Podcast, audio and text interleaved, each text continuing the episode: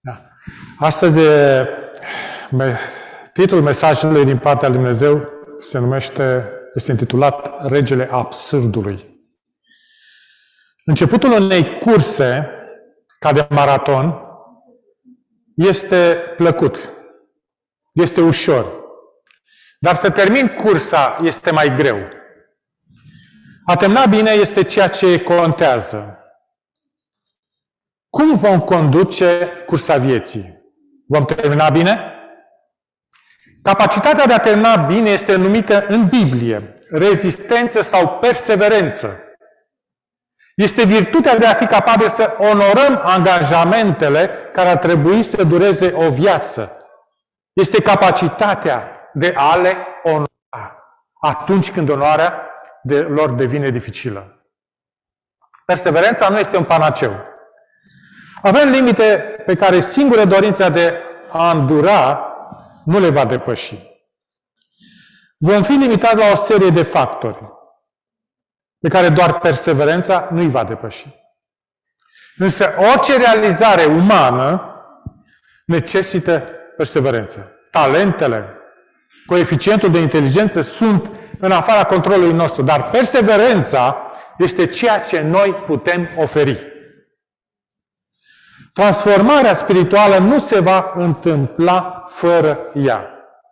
Și Evrei, capitolul 12, versetul 1 spune să alergăm cu stăruință în alergarea care ne stă înainte. Cu alte cuvinte, nu renunța. Cum dezvoltăm perseverența? Sunt mai multe căi. Dar una dintre ele este afirmată, repetată în Biblie. Și aceasta implică rezistență în mijlocul greutăților. Iacov, capitolul 1, versetul 2 la 3. Frații mei, să priviți ca o mare bucurie când treceți prin felurite încercări.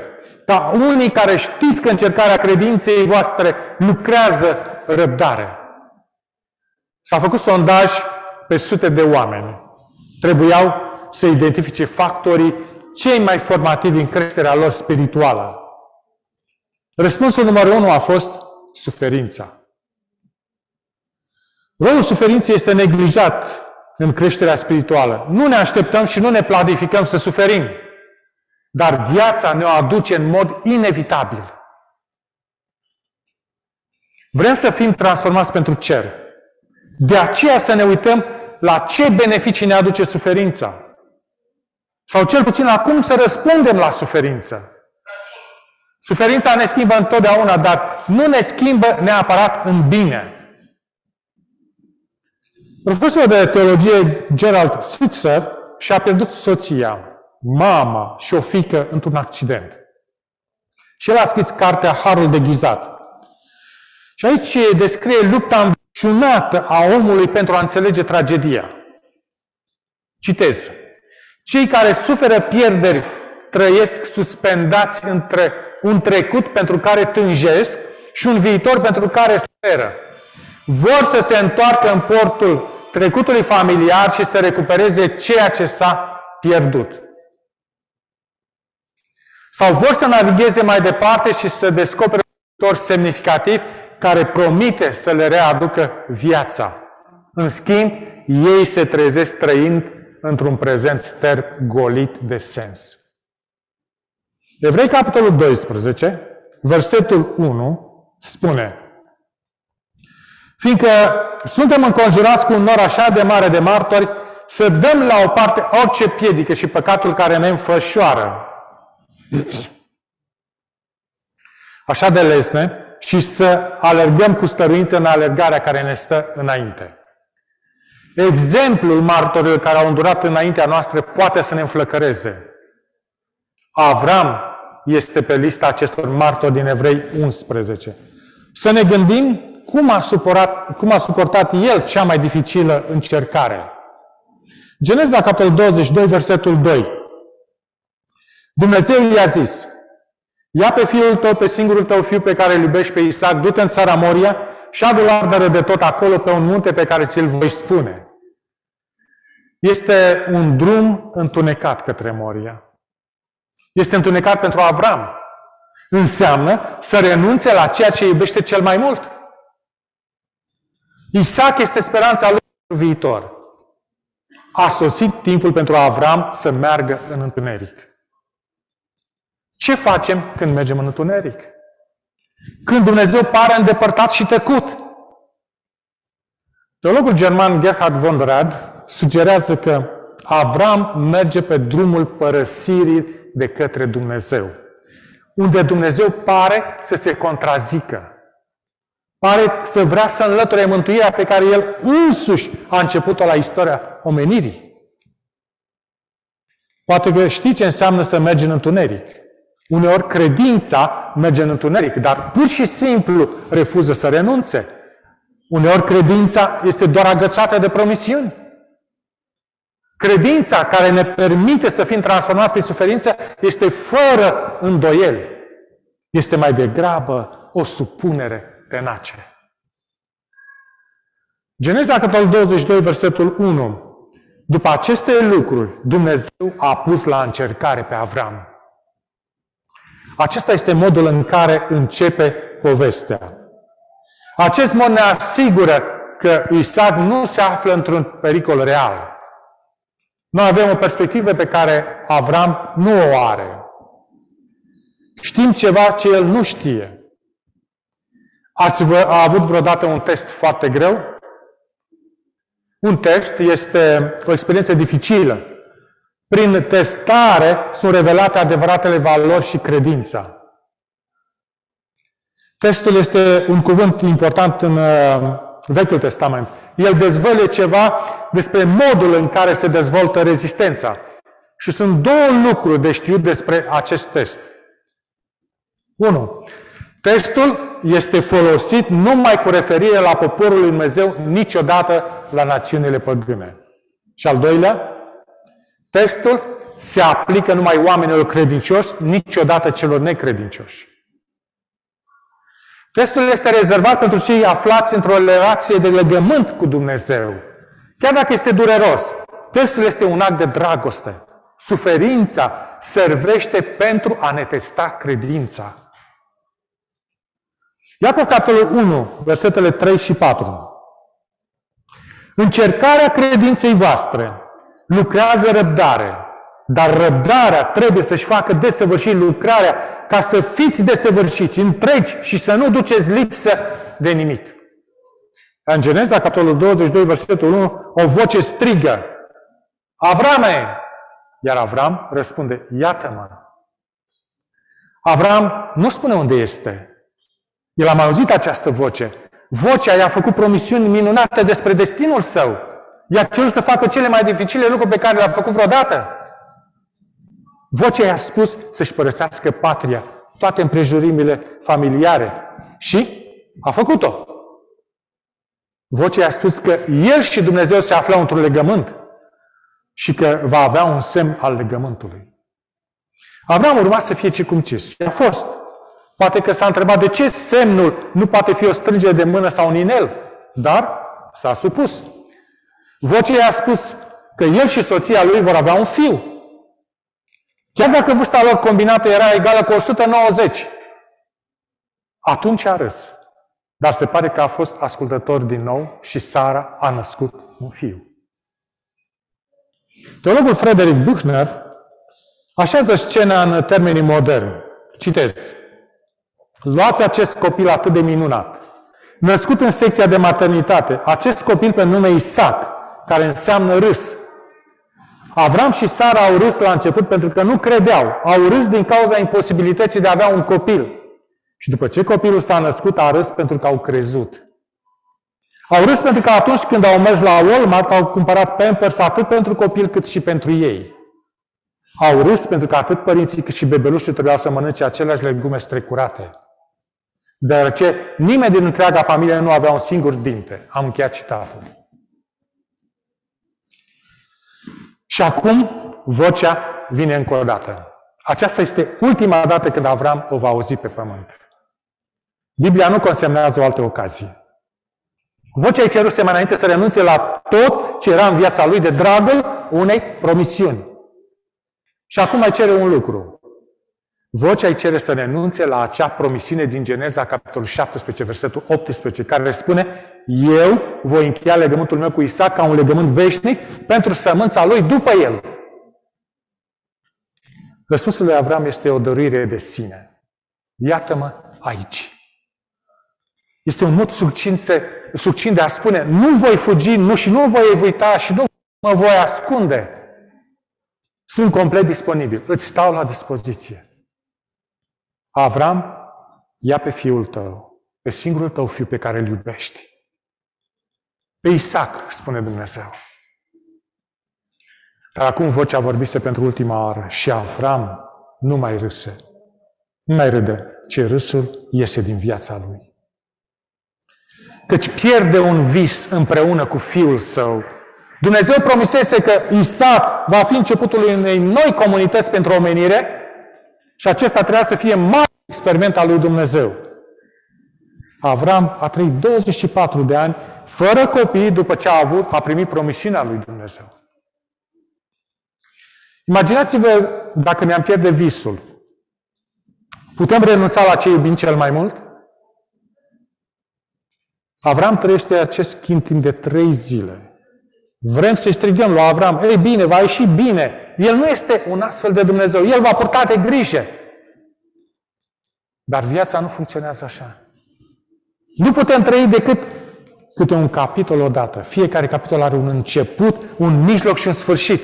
Și când suntem la mijloc, nimănui nu-i se permite să vadă care va fi sfârșitul. Drumul către Moria este întunecat, mult prea întunecat pentru a vedea ceva mai dinainte. Cei care îndură nu pot merge decât prin credință. Dar a merge prin credință nu înseamnă neapărat a merge cu sănătate sau fără îndoiel. Fără îndoiel. Credința poate fi dificilă. Dar îndoiala nu este întotdeauna bună. Ne poate împiedica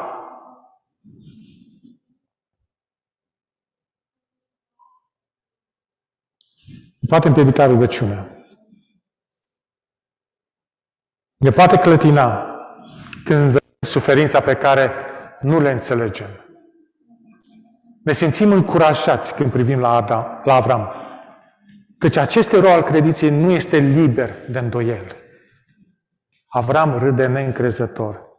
El minte despre soția sa, punând-o în pericol ca să salveze pielea. Acceptă sfatul soției de a avea un copil cu servitoarea lor.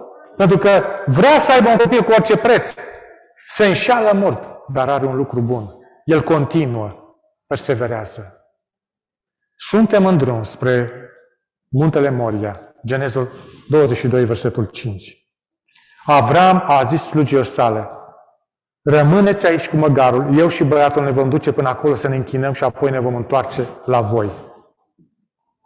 De ce spune ne vom întoarce? Vrea să inducă în, orare, în eroare? Să ascunde ceea ce face cu adevărat? Știm că a mințit înainte, dar acum nu minte. Deși se clatină, crede, speră că în ciuda toate promisiunea lui Dumnezeu se va împlini. Așa ne spune Evrei, capitolul 11, versetul 19. Că se gândea că Dumnezeu poate să învie chiar și din morți și drept vorbind a înviat din morți, că a înviat din morți l-a primit înapoi. Chiar și atunci când nu înțelege pe deplin, Avram ascultă de Dumnezeu. A avea credință nu înseamnă să nu ai niciodată îndoieli sau întrebări. Înseamnă să rămâi ascultătoare. În timp ce Isaac și tatăl său continuă drumul la Avram, duce uh, cuțitul și focul. Și există o ironie aici. Cuțitul și focul sunt obiecte periculoase pe care, cu care băiatul s-ar putea răni. Isaac duce lemnul care va fi folosit pentru jertfă. Și acum sunt doar ei doi. Merg împreună. Pentru a doua oară o voce îl strigă pe Avram. De data aceasta este Isaac. Tată, și de data aceasta, Avram trebuie să fi vrut fuga sau să se ascundă de voce. Dar pentru a doua oară el dă răspunsul. Iată-mă, adică la dispoziția ta, fiul meu. Isaac are vârsta suficientă pentru a observa că n-au niciun animal de jertfă. Tatăl său tațe ciudat. Geneza, capitolul 22, versetul 7, care spune așa. Isaac a zis din nou, Iată focul și lemnele, dar unde este mielul pentru arderea de tot? Din nou, Avram oferă un răspuns ambigu. Poate e determinat de îndoială, sau frică, de speranță, sau mărăciune. Sau poate puțin din toate. Dar Geneza, capitolul 22, cu versetul 8, spune Fiul a răspuns Avram, Dumnezeu însuși va purta de grijă de mielul pentru arderea de tot. Și din nou cei doi au mers împreună. Avram este alături de fiul său, totuși este singur. Ei sunt separați de o barieră de nespus în cuvinte și merg în tăcere. Unul dintre cele mai dureroase aspecte ale suferinței este singurătatea acesteia. Alții pot oferi sprijin sau empatie, dar nimeni nu poate merge pe drumul către Moria în locul nostru. Tatăl și fiul ajung la locul respectiv. Naratorul menționează în continuare ascultarea lui Afram. Construiește un altar, ia lemnul din spatele lui Isaac. Și acum este timpul. Băiatul acesta este tot ce are, dar nu doar atât. Acesta este fiul său Isaac, promisiunea noii comunități. Este singura lui speranță. Avram își ia fiul os din oasele lui, carne din carnea sa. Ține în brațe același corp pe care l-a ținut în prima zi când a venit pe lume. Trupușorul pe care l-a hrănit, l-a scăldat, l-a legănat, pe care îl verifica noaptea pentru a se asigura că încă mai respiră, pe care, cu care i-a spus povești despre o casă mai mare undeva în viitor, o casă pe care Avram n-a știut-o niciodată, dar poate că Isaac o va avea. El ține corpul pentru ultima oară, apoi îl coboară pe lemn. Geneza, capitolul 22, versetul 9. A legat pe fiul său, Isaac, și l-a pus pe altar deasupra lemnelor. Avram îl leagă astfel încât să nu se mai lupte la sfârșit. Avram ia cuțitul în mână pentru a distruge cu o singură mișcare viața pe care a creat-o. Și cu ea toată speranța, bucuria și viitorul său. Acum să zăbovim puțin. Deși am vrea să ne grăbim să ajungem la finalul fericit, dar trebuie să ne asigurăm că suferința servește unui scop mai larg. Că aduce transformarea, producând calitatea rezistenței. C.S. Lewis scria, durerea este megafonul lui Dumnezeu pentru a trezi o lume surdă. Dar acesta nu este întregul adevăr. La fel ca Avram, nu am ajuns la sfârșitul poveștii noastre. Și trebuie să fim sinceri cu privire la cât de greu este în țara Moria. Un cuplu vine pentru consiliere. Vor cu disperare să aibă un copil. Au așteptat și s-au rugat timp de 12 ani. Văd alte persoane cu cărucioare și bebeluri și se întreabă de ce lor li se refuză. Continuă să se roage an după an. Și se întâmplă minunea. Primesc răspuns la rugăciune. Au un băiețel perfect și sănătos. Când băiețelul are trei ani, se joacă cu o minge de fotbal portocalie. Mingea aterizează pe o crăpătură a trotuarului, sare spre stânga. Nu trebuia să se întâmple în felul acesta. Dacă Dumnezeu ar fi parat lovitura, mingea ar fi ratat fisura, ar fi putut sări în dreapta, dar Dumnezeu nu parează mingea și sare în stânga. Și asta înseamnă în stradă. Iar băiețelul fuge după ea și nu vede mașina. Și acum sunt din nou singuri, mama și tata. Lumea lor a dispărut odată cu o minge de fotbal portocalie. Iar rugăciunea lor, la care au primit răspuns, doare mai mult decât cea fără răspuns.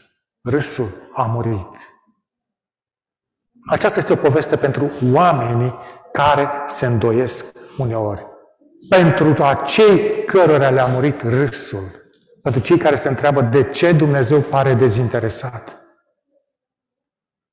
Ce înseamnă să fii credincios în țara întunecată a lui Moria?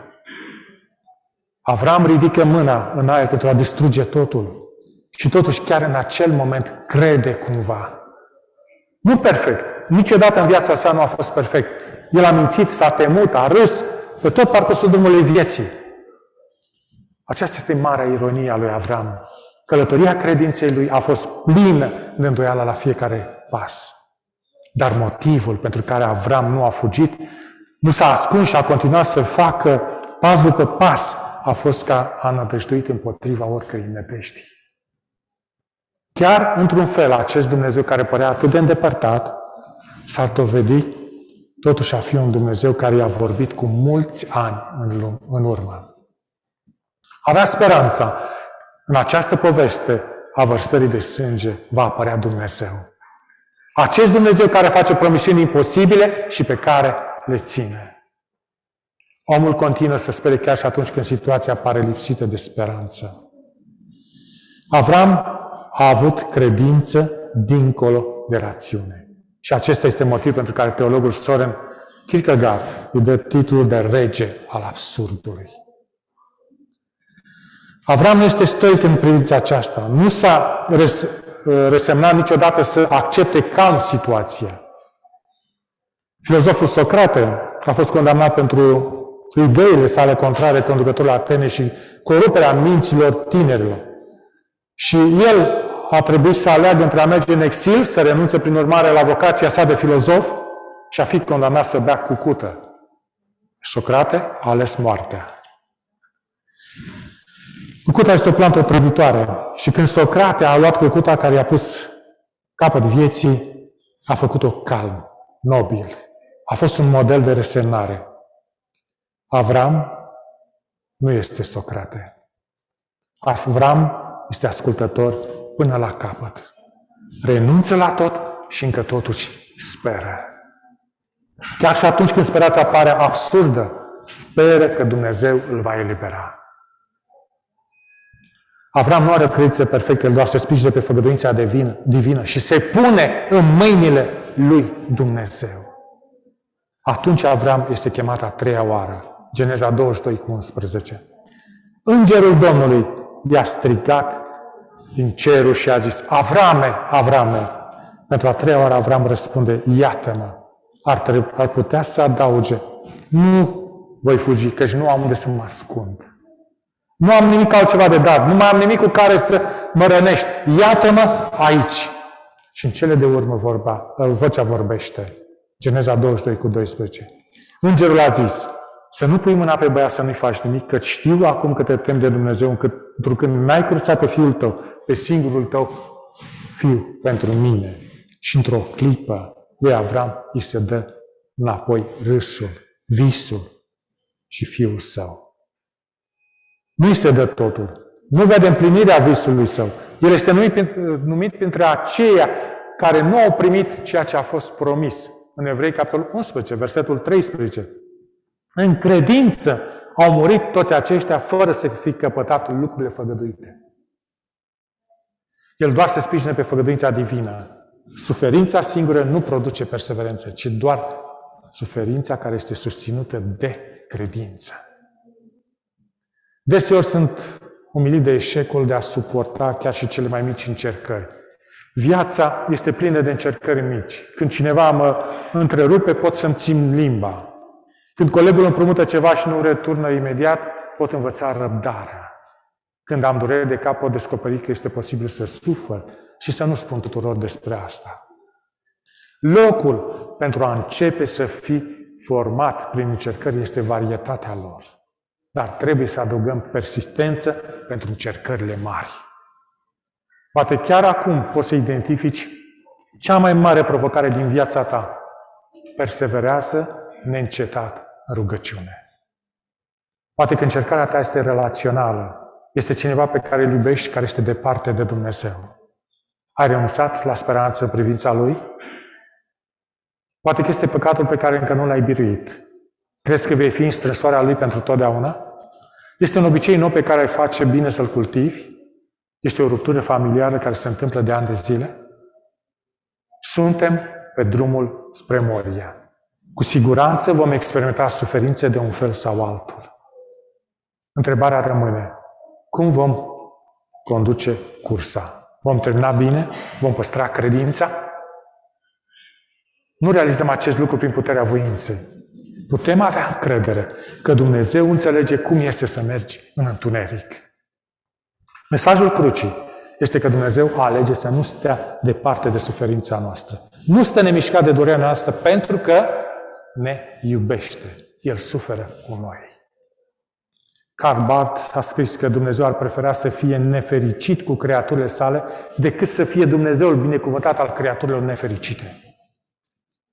Și Mântuitorul Iisus a mers până la locul sacrificiului. A adus în spatele său lemnul pe care urma să fie răstignit. Domnul Iisus s-a simțit părăsit de Dumnezeu și l-a strigat. Dumnezeul meu, Dumnezeul meu, pentru ce m-ai părăsit? Când Mântuitorul a fost legat, nici o voce n-a strigat să rupă corzile. Când cuile s-au înfipt și să buncă corpul, nici o putere nu le-a reținut. De data aceasta nu s-a mai oferit niciun alt sacrificiu. De data aceasta, Fiul a murit. De data aceasta, Tatăl s-a întristat. Dar a venit a treia zi, când Mântuitorul a înviat. Ziua eliberării va veni cândva pentru tine și pentru mine. Între timp, pur și simplu, nu renunța. Este timpul pentru transformarea noastră, pentru cer. Și Dumnezeu să ne ajute la aceasta. Amin.